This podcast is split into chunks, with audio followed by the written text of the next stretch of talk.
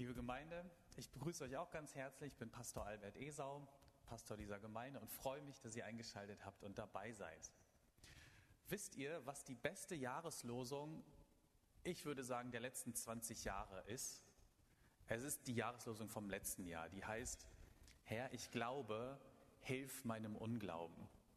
Und das ist nicht die beste Jahreslosung, weil die sich endlich mal einen vernünftigen Vers ausgesucht haben oder weil die davor schlechter waren oder so, sondern ich glaube, es ist die beste seit 20 Jahren, weil das Leuten so tief aus dem Herzen gesprochen hat. Bei mir zumindest war es so und ich habe das bei ganz vielen anderen Leuten auch wahrgenommen. Vielleicht sagt ihr auch, na, mich haben eigentlich andere mehr angesprochen. Das kann auch gut sein. Meine Wahrnehmung war diese Spannung, die da drin steckt. Ich glaube und ich möchte so unbedingt und so gerne glauben, aber ich kann auch nicht. Gott, hilf mir bitte. Das hat ganz vielen Leuten aus dem Herzen gesprochen. Und das hat ganz viel mit dem Predigttext für heute zu tun. Der Predigttext für heute steht in Hebräer Kapitel 11. Und ich lese euch mal die ersten 3 Verse daraus vor. Da steht: Es ist aber der Glaube eine feste Zuversicht dessen, was man hofft, und ein Nichtzweifeln an dem, was man nicht sieht. In diesem Glauben haben die Alten Gottes Zeugnis empfangen. Durch den Glauben erkennen wir, dass die Welt durch Gottes Wort geschaffen ist, dass alles, was man sieht, aus nichts geworden ist. Hier wird der Glaube wie eine ganz feste Zuversicht beschrieben und wie etwas, wie ein Nichtzweifeln an den Dingen, die man nicht sieht. Und ich entdecke hier diese Spannung aus der Jahreslosung vom letzten Jahr sofort wieder. Glaube ist so eine feste Zuversicht und ein Nichtzweifeln. Und sofort höre ich in mir die Stimme, Nichtzweifeln? Wer kann das denn überhaupt? Wer schafft das denn, nie zu zweifeln an den Dingen, die man glaubt? Oder dass es in Zukunft gut wird, dass Gott mich wirklich trägt? Ich möchte heute deshalb in dieser Predigt gerne über Zweifel und über Glauben sprechen. Erstmal über den Zweifel. Und dabei möchte ich erstmal so eine große oder eine Würdigung des Zweifels aussprechen. Der Zweifel ist total wichtig für uns. Es gibt Zeiten und es gibt auch bis heute Kreise und Gemeinden, in denen ist Zweifel auf keinen Fall okay. Zweifel ist dann eine Sünde, etwas, woran ich schuld bin, weil ich vielleicht mich mit den falschen Leuten eingelassen habe, weil ich die falschen Bücher gelesen habe. Zweifel darf nicht sein und dann sagt man, die Person zweifelt und das ist Sünde. Oder Zweifel wird als Anfechtung beschrieben, also ich zweifle und ich kämpfe total damit, weil ich weiß, ich sollte es eigentlich nicht und dann gehe ich vielleicht zu einem Seelsorger, einer Seelsorgerin und versuche, diese Not loszuwerden, das vielleicht auch wegzubeten und es klappt einfach nicht. Ich sehe das nicht so. Ich sehe das nicht so, dass Zweifel eine Sünde oder eine Anfechtung ist, in den meisten Fällen, sondern dass Zweifel wichtig ist, dass Zweifel normal ist, dass Zweifel zum Leben gehören. Zweifel, sagt man, sind der kleine Bruder vom Glauben. Die gibt es gar nicht ohne einander. Zweifeln braucht auch oft wahnsinnig viel Mut. Es gibt Menschen, ich habe Geschichten von Menschen gehört, die in ganz engen und beklemmenden Glaubenssystemen groß geworden sind und jahrelang innere Kämpfe hatten, weil sie gezweifelt haben, weil sie aber auch bestimmte Glaubensbilder loswerden mussten, um frei zu werden. Und in diesen Situationen ist Zweifel nicht nur wichtig, sondern braucht Mut. Es ist mir wichtig, dass wir eine Atmosphäre in dieser Gemeinde haben, wo wir Menschen, die Zweifel haben, nicht schlecht machen oder mit dem Finger auf die zeigen, sondern sie begleiten in dem Weg, den sie gerade gehen. Vielleicht kennt ihr das von euch selbst, vielleicht kennt ihr das von euren Kindern, wo ihr denkt, warum verlieren die plötzlich ihren Glauben? Warum stellen die plötzlich Fragen, die unangenehm sind? Warum hinterfragen die alles? Warum bauen die dieses alte Gebäude des Kindheitsglaubens plötzlich auseinander und bauen es ab und verlieren es vielleicht völlig? Ich glaube, es gibt viele solcher Geschichten in unseren Familien, in unseren Verwandtschaften. Und deswegen möchte ich erstmal sagen, warum ist Zweifeln wichtig und oft notwendig? Zweifel ist wichtig, weil er mündig macht. Wer wirklich mündig glauben will, der muss ja einen eigenen Glauben finden. Und dazu gehört der Zweifel. Zweifel ist wichtig, weil wir anfangen zu hinterfragen und anfangen selber zu denken und selber Gedanken zu machen, was denn unser Glaube ist. Zweifel ist wichtig, weil er uns hilft, zu unterscheiden. Denn das, was wir glauben, ist ja im Grunde immer das, was uns mitgegeben wurde. Aber das, was uns mitgegeben wurde, ist immer von Menschen. Wir dürfen das nicht damit verwechseln, dass es 1:1 auch so von Gott ist. Klar, Gottes Wort und das, was Menschen uns erzählen, das vermischt sich immer. Das kann man auch nicht einfach trennen, aber man muss es unterscheiden. Und Zweifel ist total gut darin, den Finger auf diese Punkte zu legen, wo wir merken, es ist aber ziemlich menschlich, was mir da erzählt wurde. Einiges stimmt vielleicht auch gar nicht oder muss hinterfragt werden. Zweifel ist wichtig, weil Zweifel verständnisvoll und weit machen kann, weil wir plötzlich merken, dass es da noch so viel mehr gibt. Menschen, die ein bisschen anders glauben, die etwas anders betonen. Wer nie in seinem Leben an etwas gezweifelt hat oder etwas dekonstruiert hat, bei dem gibt es immer die Gefahr, dass er eng wird, fundamentalistisch, verurteilend anderen Menschen gegenüber. Und Zweifel hat auch die Fähigkeit, uns in eine Weite zu führen und nicht so dazustehen, als hätten wir ganz alleine die Wahrheit gepachtet und müssten jetzt alle Leute belehren, was wirklich unangenehm ist.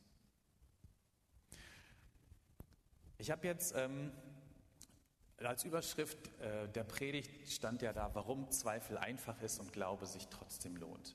Und während ich da saß bei der Predigtvorbereitung, habe ich gemerkt, so einfach ist es auch nicht. Zweifel ist nicht immer einfach, sondern Zweifel kann super schwer sein. Ich habe schon von den Leuten erzählt, die mit ihrem Zweifel total ringen, die sich das überhaupt nicht einfach machen und für die es wichtig ist, dass sie ein ganz enges, bedrückendes Glaubenssystem hinterfragen. Und für die braucht Zweifel viel Mut und Geduld und gute Begleitung. Es gibt aber auch einen Zweifel, der ist einfach. Ich kenne das auch, ich kenne das aus unterschiedlichen Gesprächen. Es ist einfacher, hinter alles ein Fragezeichen zu setzen und immer zu sagen, warum, wieso ist das so? Nö, glaube ich nicht. Das kann tatsächlich einfach sein, alles einfach zu hinterfragen.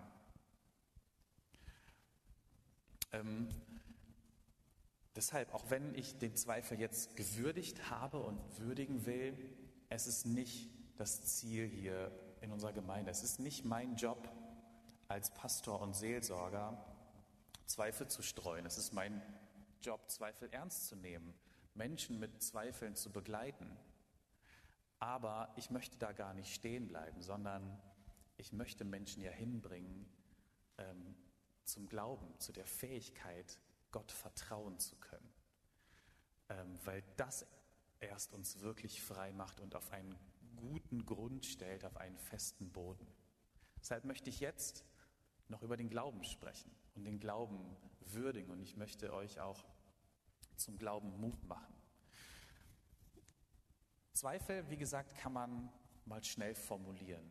Aber einen Glaubenssatz zu formulieren, auch nur einen einzigen Satz, hinter dem ich wirklich stehen kann, mit meiner Überzeugung und meinem Leben, das ist super schwer. Das ist wirklich nicht leicht und es braucht oft Jahre, bis wir das überzeugend können. Glaube ist nämlich auch keine Leistung. Glaube ist ein Ergriffensein von etwas Größerem, von Gott. Glaube kommt gar nicht von mir und aus mir. Glaube ist keine Leistung, habe ich gerade schon gesagt. Das ist vielleicht der wichtigste protestantische Satz, den es gibt. Weil Glaube oft unter der Hand dann doch schnell zu einer Leistung werden kann. Dass man sagt, erst wenn du richtig glaubst, gehörst du dazu. Dann wird Glaube schnell zu so einer Art Eintrittskarte, zu einer Eintrittskarte, dass man dazugehört. Und das ist Glaube auf keinen Fall. Glaube bekommen wir geschenkt, wir sind ergriffen von Gott und dann ist, wenn ich dann glauben kann, ist das eine Folge von Gottes von Gottes Gnade, von Gottes bedingungsloser Annahme, die er mir schenkt. Ich habe einen Satz von einem Theologen gehört, den ich sehr schön fand. Glaube ist ein Ergriffenwerden von einem großen Ja, von einer unbedingten Annahme.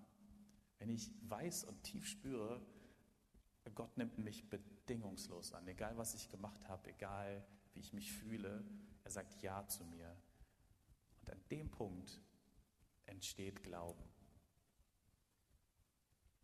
Diese Erfahrung, wenn wir die machen, die bringt uns dann auch dahin, dass wir spüren, dass wir Teil von etwas Großem sind, von einer großen, langen Geschichte Gottes.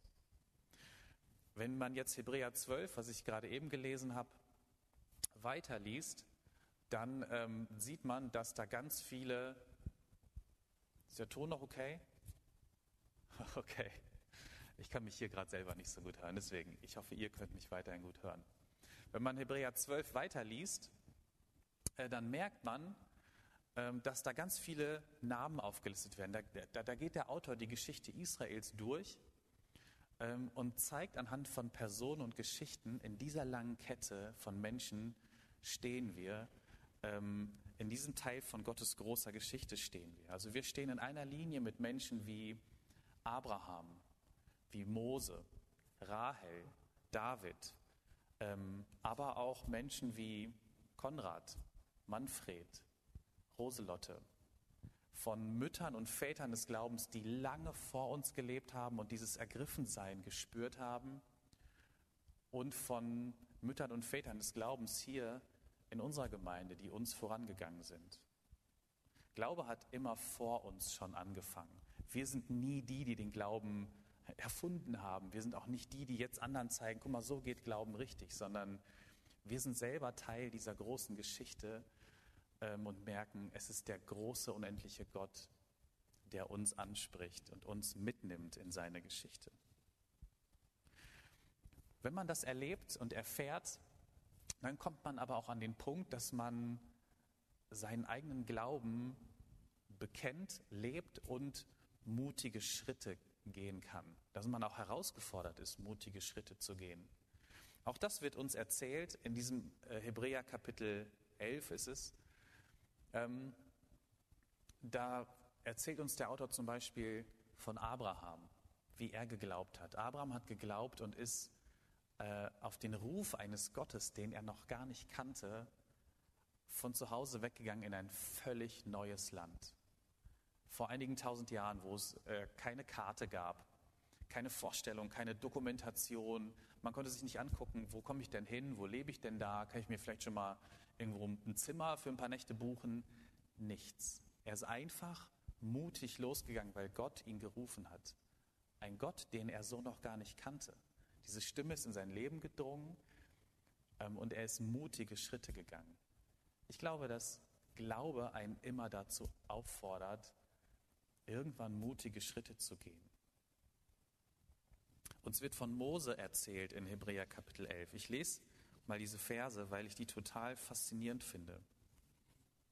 Durch den Glauben wollte Mose, als er groß geworden war, nicht mehr Sohn der Tochter Pharaos heißen, sondern wollte viel lieber mit dem Volk Gottes zusammen misshandelt werden, als einen flüchtigen Genuss der Sünde zu haben, und hielt die Schmach Christi für größeren Reichtum als die Schätze Ägyptens, denn er sah auf die Belohnung. Durch den Glauben verließ er Ägypten und fürchtete nicht den Zorn des Königs, denn er hielt sich an den, den er nicht sah, als sähe er ihn. Also hier wird Glaube ganz eindeutig als etwas beschrieben, das sich in die Zukunft richtet, die wir nicht sehen können, die im Dunkeln liegt. Und wo Menschen ihr ganzes Vertrauen auf Gott in diese Zukunft werfen und sagen, lieber folge ich dir nach, auch wenn es bedeutet, dass es ein schwerer Weg ist. Hier stand, Mose ließ sich lieber mit seinem Volk, mit Gottes Volk zusammen misshandeln, als nur diesen flüchtigen Genuss Ägyptens zu haben. Total mutige Geschichten, zu denen der Glaube inspiriert. Und dann gibt es eure Geschichten, die Geschichten hier in dieser Gemeinde, von denen ich weiß, es gibt einige Menschen von euch, die sehr mutige Schritte gegangen sind, weil sie geglaubt haben, weil sie Gottes Stimme gehört haben und gesagt haben, nee, ich gehe nicht den bequemen Weg, sondern ich traue mich etwas, weil es Gottes Weg ist.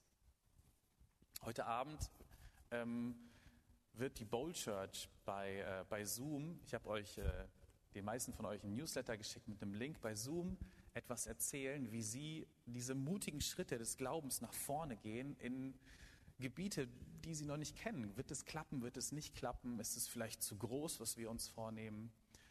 Ich finde es total faszinierend, weil die sich immer wieder trauen, einen Schritt in die Zukunft zu gehen, der mutig ist. Schaltet da gerne ein und lasst euch mal erzählen, was die vorhaben. Das lohnt sich. Wer inspiriert euch immer wieder? Wer sind eure Vorbilder des Glaubens, bei denen ihr seht, da hat jemand den Mut gehabt, etwas zu tun, wozu ihr vielleicht erstmal nicht den Mut habt? Das sind Menschen, von denen man ganz, ganz viel lernen kann. Und dann steht da in Hebräer 11, die Zeit wird mir zu kurz, wenn ich erzählen sollte von Gideon und Simson und David und Samuel. Und wenn ich eure Geschichten hier alle erzählen sollte, die ich schon gehört habe, wird die Zeit hier viel zu kurz. Ich freue mich nicht über Menschen, die sterben, aber ich mache tatsächlich gerne Beerdigungen. Jetzt sind in der letzten Woche 3 Menschen aus unserer Gemeinde gestorben. Warum mache ich trotzdem gerne Beerdigungen, auch wenn es traurig und schwer ist? Ich mache das, weil es total spannend und inspirierend ist, diese Geschichten von Menschen zu hören, wo ein Glaube sie durch ein Leben getragen hat. Das ist natürlich nie ohne Zweifel und ohne Schwierigkeiten gegangen.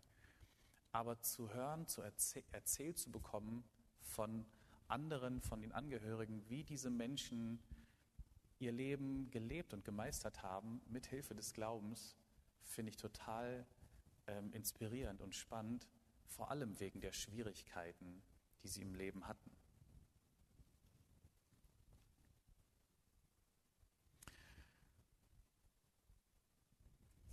Wir brauchen es, an etwas zu glauben.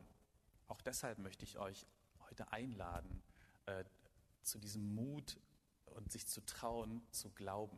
Wir brauchen es, an etwas Großes zu glauben. Eine Frage: Wie fühlt es sich für euch an, wenn ihr an euch selber glaubt? Ich glaube, es fühlt sich gut an, oder? Wenn man in einen Tag startet und an sich selber glauben kann. Das ist heute eine Herausforderung, auf mich wartet, das schaffe ich auch. Aus dieser Haltung heraus kann man echt was schaffen, kann man was leisten. Wie fühlt es sich an, wenn man gar nicht an sich selber glaubt, wenn man konstant nur an sich selber zweifelt und zweifelt? Das ist total selbstzerstörerisch und irgendwann traut man sich aus Angst nicht mehr so viel zu machen. Und jetzt stellt euch mal vor, was es für einen Unterschied macht, Gott zu vertrauen, an Gott zu glauben, zu vertrauen, dass die Kraft Gottes uns zur Verfügung steht, dass Gott uns hilft, auf unserer Seite ist.